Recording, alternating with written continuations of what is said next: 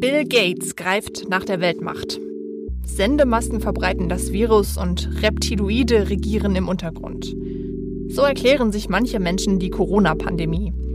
Verschwörungstheorien wie diese sind oft Ausdruck großer Unsicherheiten in einer Gesellschaft und waren es schon vor Hunderten von Jahren. Das ist das Thema in dieser Folge Nachschlag. Nachschlag, der Recherche-Podcast Ihrer regionalen Tageszeitung. Hallo und herzlich willkommen zu diesem Nachschlag. Mein Name ist Luisa Riepe und ich stelle Ihnen hier immer ein Thema aus unserem Wochenendprogramm näher vor. Letzte Woche hatte ich Ihnen einen Nachschlag zum chronischen Erschöpfungssyndrom versprochen. Den dazugehörigen Text meiner Kollegin Julia Böker finden Sie natürlich auf der Internetseite Ihrer regionalen Tageszeitung. Im Nachschlag sprechen wir heute aber über ein anderes, sehr aktuelles Thema, nämlich über Verschwörungstheorien. In der Corona-Pandemie sind die ja gerade in aller Munde, aber sie sind sicher kein neues Phänomen, wie mir Peter Riesbeck gleich bestätigen wird. Ich bin mit ihm per Telefon verbunden. Erstmal, hallo Peter. Hallo in der Norden. Peter, du bist freier Journalist und arbeitest immer mal wieder auch für unsere Verlagsgruppe. So viel mehr weiß ich allerdings noch gar nicht über dich. Würdest du dich mir und unseren Zuschauern einfach nochmal vorstellen? Ja, äh, Peter Riesbeck, äh, aufgewachsen in der sonnigen Pfalz an der Grenze zu Frankreich, leidgeprüfter Anhänger des ersten FC Kaiserslautern äh, und äh, als freier Schuss, äh, Journalist unterwegs, äh, lange Jahre in Brüssel und jetzt wieder zurück in Deutschland. Alles klar. Ähm, jetzt hast du über Verschwörungstheorien geschrieben. Ähm, ich sagte es vorhin schon, gerade in aller Munde, aber wirklich kein ganz neues Phänomen. Ähm, kannst du vielleicht mal schildern, welches ist so die älteste Verschwörungstheorie, die dir bei deinen Recherchen so untergekommen ist?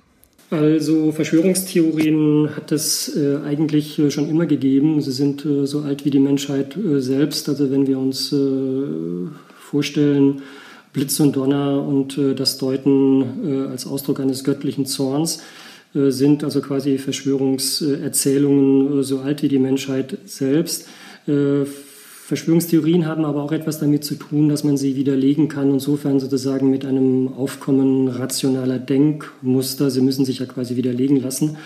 Äh, und ich würde eigentlich sagen, äh, dass so die erste große Verschwörungstheorie äh, eigentlich ist der Brand Roms durch Nero um 60 nach Christus, die damals für die damals von kaiserlicher Seite, von, von Neros Seite die äh, Christen verantwortlich gemacht worden sind. Und da entdecken wir auch schon quasi ein gängiges äh, Stereotyp von Verschwörungstheorien oder Erzählungen, nämlich dass man für ein Ereignis Minderheiten verantwortlich macht.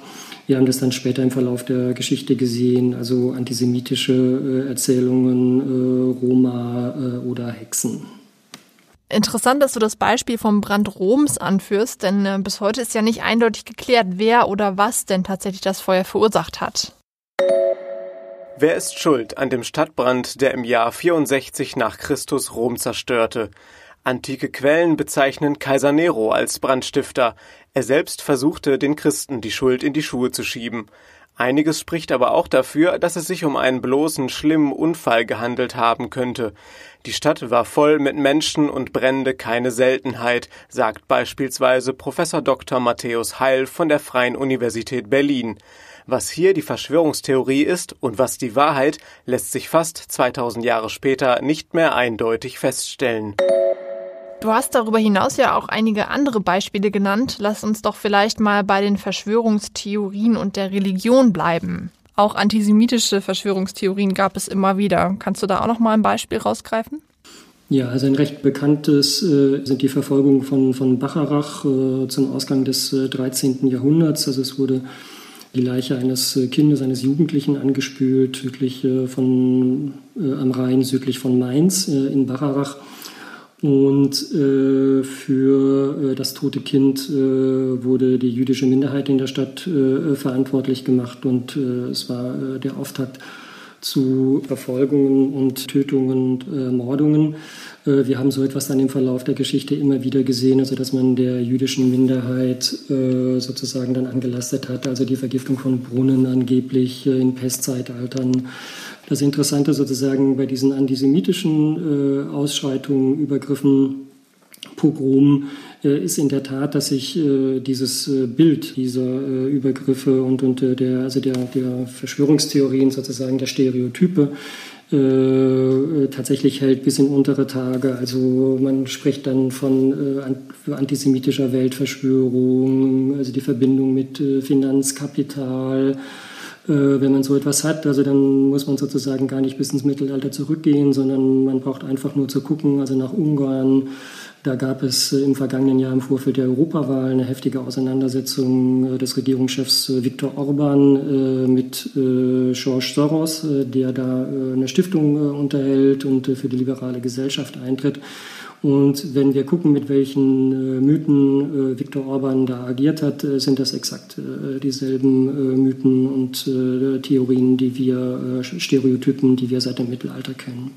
Das ist ja nur ein Beispiel für eine alte Verschwörungstheorie, die bis heute noch Bestand hat. Äh, bei einer weiteren geht es um den Tod des deutschen Kaisers Barbarossa. Kannst du unsere Zuhörer da vielleicht noch einmal mitnehmen? Äh, ja, also äh, ich habe versucht sozusagen in diesem Text, also Erklärungsmuster sind jetzt nicht irgendwie aufzuzählen, welche Verschwörungstheorien gibt es, sondern Erklärungsmuster äh, zu finden. Äh, das eine ist sozusagen das Anlasten von, von unerklärlichen Ereignissen oder vermeintlich unerklärlichen Ereignissen, äh, dass man das versucht, Minderheiten anzulasten, wie äh, Juden, Roma oder dann später im Verlauf, also Hexen, Frauen. Das andere ist sozusagen, dass man diese Verschwörungstheorien versucht zu verknüpfen mit, mit einer Heilserwartung. Und das lässt sich einmal sozusagen mit dem Reich Gottes verknüpfen knüpfen. Das war im Mittelalter ein sehr äh, beliebtes äh, Motiv. Und das andere ist aber auch sozusagen, das gibt es auch in einer säkularen Variante, dass man sagt, also der rechtmäßige und der rechte äh, Herrscher wird wiederkommen. Und da ist ein beliebtes äh, Bild, also Barbarossa, äh, der, äh, ich erspare uns jetzt Zahlen, aber zur Mitte des 12. Jahrhunderts fast 40 Jahre lang geherrscht hat. Und das war nach dem kräftigen Streit zwischen Papst und Kaiser zur Zeit des Investiturstreits wirklich eine Zeit der Ordnung und der Stabilität. Barbarossa ist dann äh, gestorben 1190 äh, auf einem äh, Kreuzzug. Und in der Heimat mochte man das einfach nicht, nicht glauben, auch weil danach wieder eine Phase der, der Unordnung, der Destabilisierung anbrach und unter seinem Enkel Friedrich II. sozusagen die Auseinandersetzung mit dem Papsttum aufs Neue und noch schärfer geführt wurde. Äh, und insofern gab es eine große Sehnsucht äh, bei den Menschen nach dieser alten Ordnung, die Rückkehr der Stabilität. Und es bildete sich sozusagen eine Sage, dass Barbarossa eigentlich gar nicht tot ist, äh, sondern im Kyffhäusergebirge in Thüringen sozusagen eigentlich nur wartet auf seine Wiederkehr. Und wenn der wiederkommt, wird Recht und Ordnung wieder einziehen im Land. Und äh, das ist etwas, also, äh, was man im 19. Jahrhundert dann, also die äh, Preußenherrscher versucht haben, wieder aufleben zu lassen, also mit einem großen äh, Denkmal äh, Wilhelm I. am Kiffhäuser. Und das Zweite ist natürlich auch, wenn wir dann jetzt in unsere Tage gucken, die berüchtigten Kiffhäuser-Treffen der rechtspopulistischen AfD äh, die auch versuchen, mit diesem Bild äh, zu spielen, sozusagen die Rückkehr zu einer alten äh, und vermeintlich guten Ordnung. Lass uns doch gerne nochmal bei diesen Parallelen oder den Mustern bleiben, die die unterschiedlichen Verschwörungstheorien ausmachen. Ähm, du hattest jetzt gerade schon mehrere genannt. Minderheiten werden häufig als Sündenböcke degradiert. Ähm, es gibt so, so eine Art Sehnsucht nach der Erlösung. Gibt es da noch weitere Muster, die du beschreiben kannst? Äh, ja, also ich glaube, man kann so feststellen, dass Verschwörungstheorien blühen, also wie wir das am Beispiel jetzt äh, Barbarossas gesehen haben, in äh, Zeiten bröckelnder Ordnung und äh, wachsender persönlicher Verunsicherung. Also die Hexenverfolgung zum Beispiel äh, fällt in eine Zeit, äh, in die Geografen, Geologen Mini-Eiszeit nennen weil es äh, mehrere Jahrzehnte, fast Jahrhunderte äh, sozusagen eine Abkühlung der Temperatur gab mit Missernten Und in solchen äh, Phasen versucht man sozusagen für ein äh, etwas Unerklärliches äh, einen Versuch äh, der, der Explanation zu finden.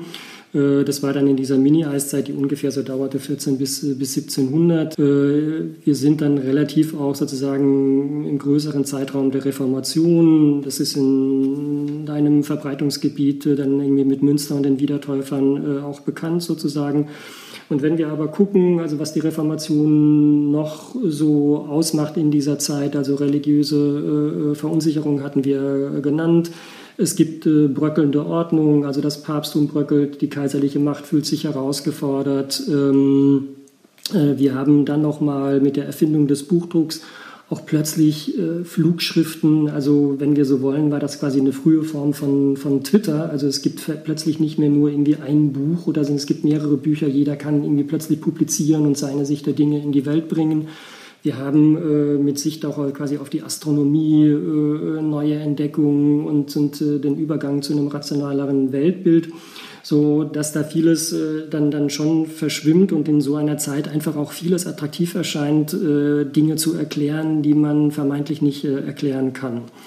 Und äh, also wenn man so will, ist sozusagen äh, dann wirklich so ein Stereotyp ist der Verlust von, von Ordnung, eine Stabilität äh, reinzubringen in Zeiten von Verunsicherung, aber auch sozusagen das Ablenken von eigener Verantwortung. Also wenn man sich äh, die ganze Vielfalt von Verschwörungstheorien anschaut, muss man irgendwie feststellen, Wunder enden eigentlich immer in einer Erfolgsgeschichte, Verschwörungen enden immer mit Untergang. Und äh, in diesem Sinne von, also äh, versucht man eine Erklärung zu finden und sozusagen auch einen Verantwortlichen für etwas, äh, was man selbst vermeintlich nicht steuern kann in dieses äh, Muster, was du beschreibst, passt natürlich die Hexenverfolgung total gut rein.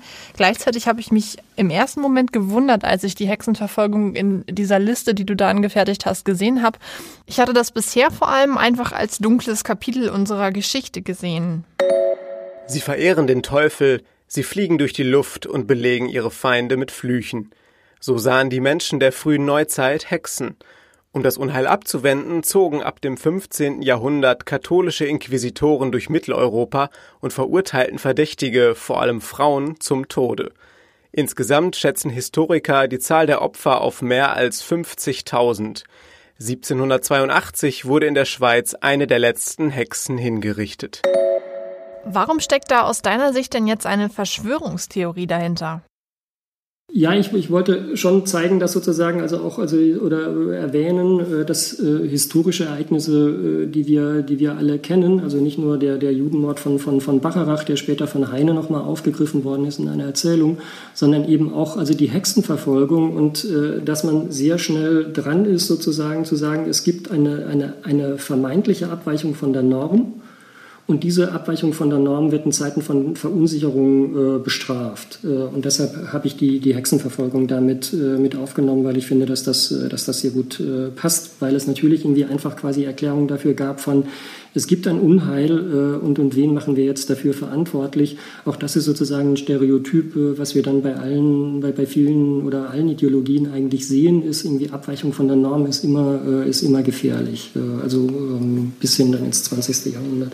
Die Frage zielt auch so ein bisschen in die Richtung, was ist eigentlich eine Verschwörungstheorie überhaupt?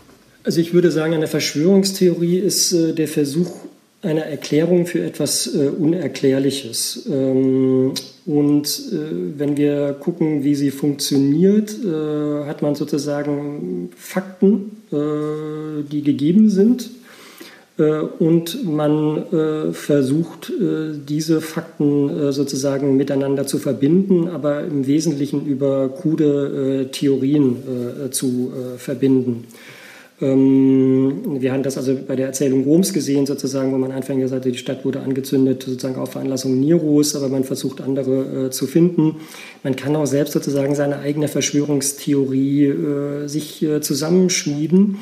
Äh, es gab 1987 ein Interview äh, in der linksalternativen Taz äh, des renommierten Ostberliner Schriftstellers Stefan Heim mit einem DDR-Biologen Jakob Segal über den Ursprung des AIDS-Virus. Und auch da war dann quasi wie kann diese neue Krankheit überhaupt irgendwie entstehen und es ist völlig unmöglich, dass die vom Tier auf den Menschen springt.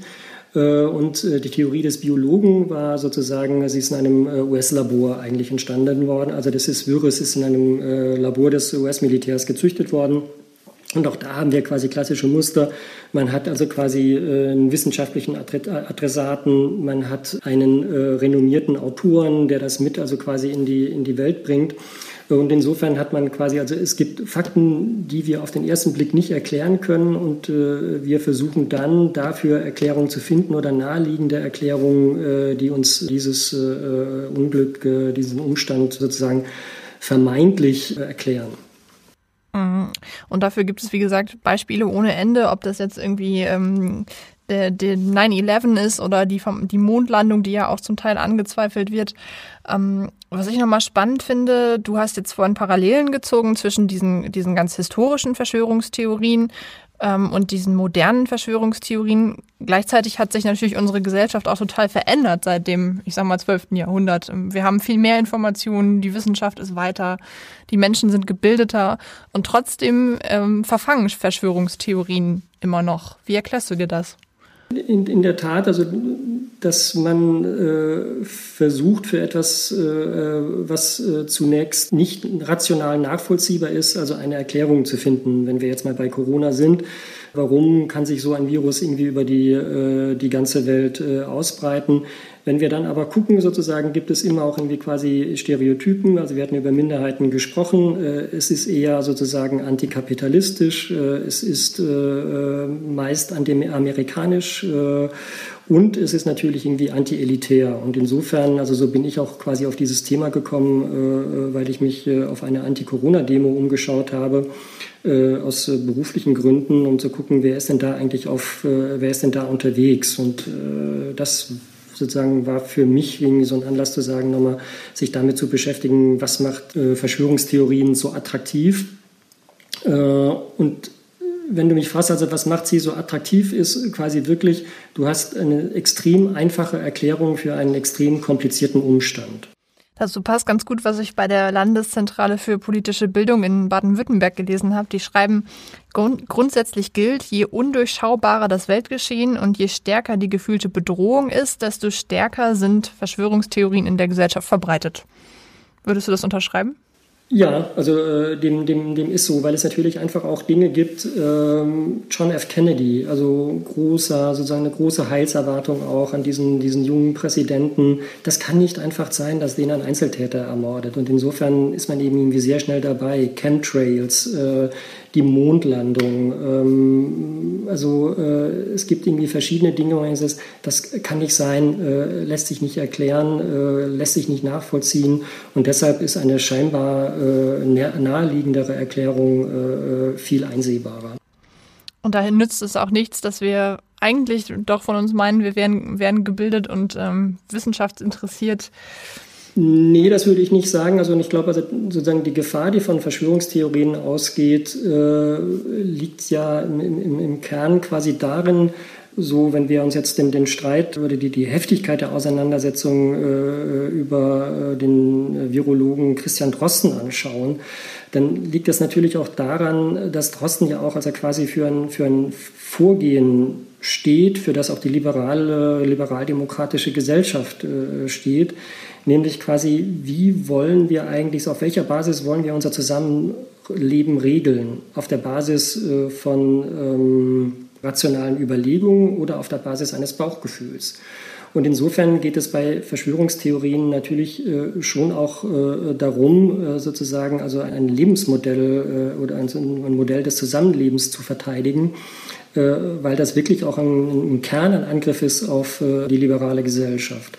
Kannst du vor dem Hintergrund der historischen Beispiele denn irgendwie ein, ein Rezept nennen? Wie kann man Verschwörungstheorien widerlegen? Geht das überhaupt?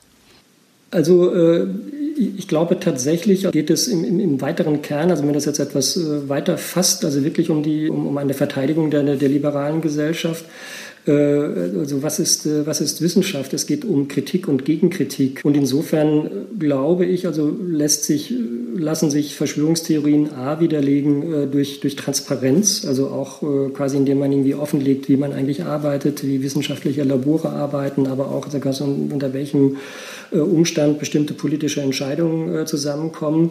In einem weiteren äh, Punkt sozusagen sind wir aber auch sehr schnell dabei zu sehen von, also wenn Verschwörungstheorien blühen und gedeihen in Zeiten ökonomischer Verunsicherung, muss man in diesem Zusammenhang natürlich auch irgendwie quasi wirklich auch irgendwie überlegen, also ja, also wie lässt sich diese ökonomische Angst Menschen nehmen, gerade jetzt in einer Phase, wo viele sich irgendwie herausgefordert sehen durch Digitalisierung, wenn wir nur an die gewaltigen Umbrüche in der Autoindustrie denken. Äh, es geht im Kern dann natürlich aber auch irgendwie quasi also um, um Bildungspolitik und, und äh, wo man sagt, äh, ja, also äh, wir, wir vertrauen sozusagen an die Kraft äh, äh der Vernunft und des rationalen Arguments und wie lässt sich das sozusagen in einer ähm, Bildungspolitik auch verankern. Insofern ist quasi das, das Widerlegen äh, des verschwörungstheoretischen Arguments das eine, das andere ist aber auch quasi, es geht schon auch also um Fragen des gesellschaftlichen Zusammenlebens. Da schließt sich eigentlich meine nächste Frage an. Wie gefährlich sind eigentlich Verschwörungstheorien? Wenn ich dich so höre, würde ich sagen, für unsere Gesellschaft als Ganzes sehr gefährlich, oder? Ja, also ich, ich glaube tatsächlich, also weil es, äh, wie gesagt, also es geht um einen, um einen Moment des Zusammenlebens. Also vertrauen wir äh, dem Bauchgefühl oder vertrauen wir dem rationalen Argument? Also und äh, das erklärt auch so die, die Heftigkeit des Streits sozusagen um die, um die, äh, um, um Christian äh, Drosten. Ähm, und ich finde also quasi gut äh, also zwei Bücher, die sich gar nicht mal mit Verschwörungstheorien beschäftigt haben, sondern im weiteren Sinne sozusagen mit der, mit der Attraktivität von nicht rationalen Erklärungen. Äh, das eine ist ein amerikanischer äh, Forscher, Harry S. Frankfurt. Der hat ein kleines Buch geschrieben mit dem schönen Titel On Bullshit, was ich jetzt mal frei übersetze über Unfug. Äh, und äh, er sagt sozusagen, also er macht da in diesem äh, kleinen Buch oder Aufsatz eine Unterscheidung zwischen, zwischen, zwischen Lüge und Bullshit, also groben Unfug. Und er sagt, jemand, der nur lügt, versucht sozusagen, glaubt noch an eine Wahrheit und versucht diese nur zu verschleiern. jemand, der aber on Bullshit redet, also nur groben Unfug oder Unsinn erzählt, spinnt sich irgendetwas zusammen. Also und ich glaube, das führt auch weiter quasi in der Debatte über, über Verschwörungstheorien. Äh, und das äh, Zweite ist äh, der französische Soziologe Luc Boltanski, der ein Buch geschrieben hat, also Rätsel und Komplotte. Und der auch davon ausgeht, der dann gesagt, also beide Rätsel und Komplott sozusagen stellen eine Störung einer, einer Ordnung dar, die man versucht aufzuklären. Und das Rätsel sucht also quasi eine, eine, eine rationale Erklärung äh, und äh, der, der Komplott äh, versucht sozusagen eher eine Verschwörungstheorie, also indem er irgendwie sagt, das kann, diese Ordnung kann nur durch eine Verschwörungstheorie gestört worden sein. Das Interessante, also was Boltanski jetzt sagt, ist, also dass sowohl Rätsel und Komplott zunächst mal als Erklärung funktionieren und da kommt dann eben wieder also Harry S. Frankfurt ins Spiel indem er also diese Unterscheidung eben macht, also zwischen, zwischen groben Unfug äh, und, und, und, und der Lüge, weil es im Kern natürlich irgendwie doch etwas gibt, also was eine, äh, eine, eine überprüfbare äh, Wahrheit darstellt. Ähm, und wie gesagt, äh, deshalb glaube ich, also geht es bei Verschwörungstheorien nicht nur einfach so darum, dass man historische Beispiele aufzählt, sondern es ist wirklich auch ein Punkt, also der Frage des Zusammenlebens, also äh, vertrauen wir Argumenten äh, oder vertrauen wir dem, dem Bauchgefühl. Danke, Peter, dass du dir die Zeit genommen hast, mit mir über Verschwörungstheorien zu sprechen. Wem dieser Podcast jetzt vielleicht Lust gemacht hat auf mehr, der sollte sich mal deinen Text zu den Verschwörungstheorien anschauen. Sie finden ihn auf der Internetseite ihrer regionalen Tageszeitung. Das war Nachschlag, der Recherche-Podcast zum XL, dem Wochenendspezial von der Neuen Osnabrücker Zeitung, der Schweriner Volkszeitung und des Schleswig-Holsteinischen Zeitungsverlags. Vielen Dank, dass Sie zugehört haben. Wenn Sie mehr zum Thema der heutigen Folge wissen möchten, kann ich Ihnen auch unseren Podcast Corona-Land empfehlen. Meine Kollegen Marc Otten und Anna Scholz haben sich da intensiv damit beschäftigt, warum gerade Prominente zu den Anhängern dieser Verschwörungstheorien gehören. Den Link zu der Folge finden Sie in den Show Notes zu diesem Podcast. In der nächsten Folge Nachschlag, das kann ich Ihnen schon ankündigen, geht es dann um einen mysteriösen Mordfall. Ich würde mich freuen, wenn Sie wieder zuhören.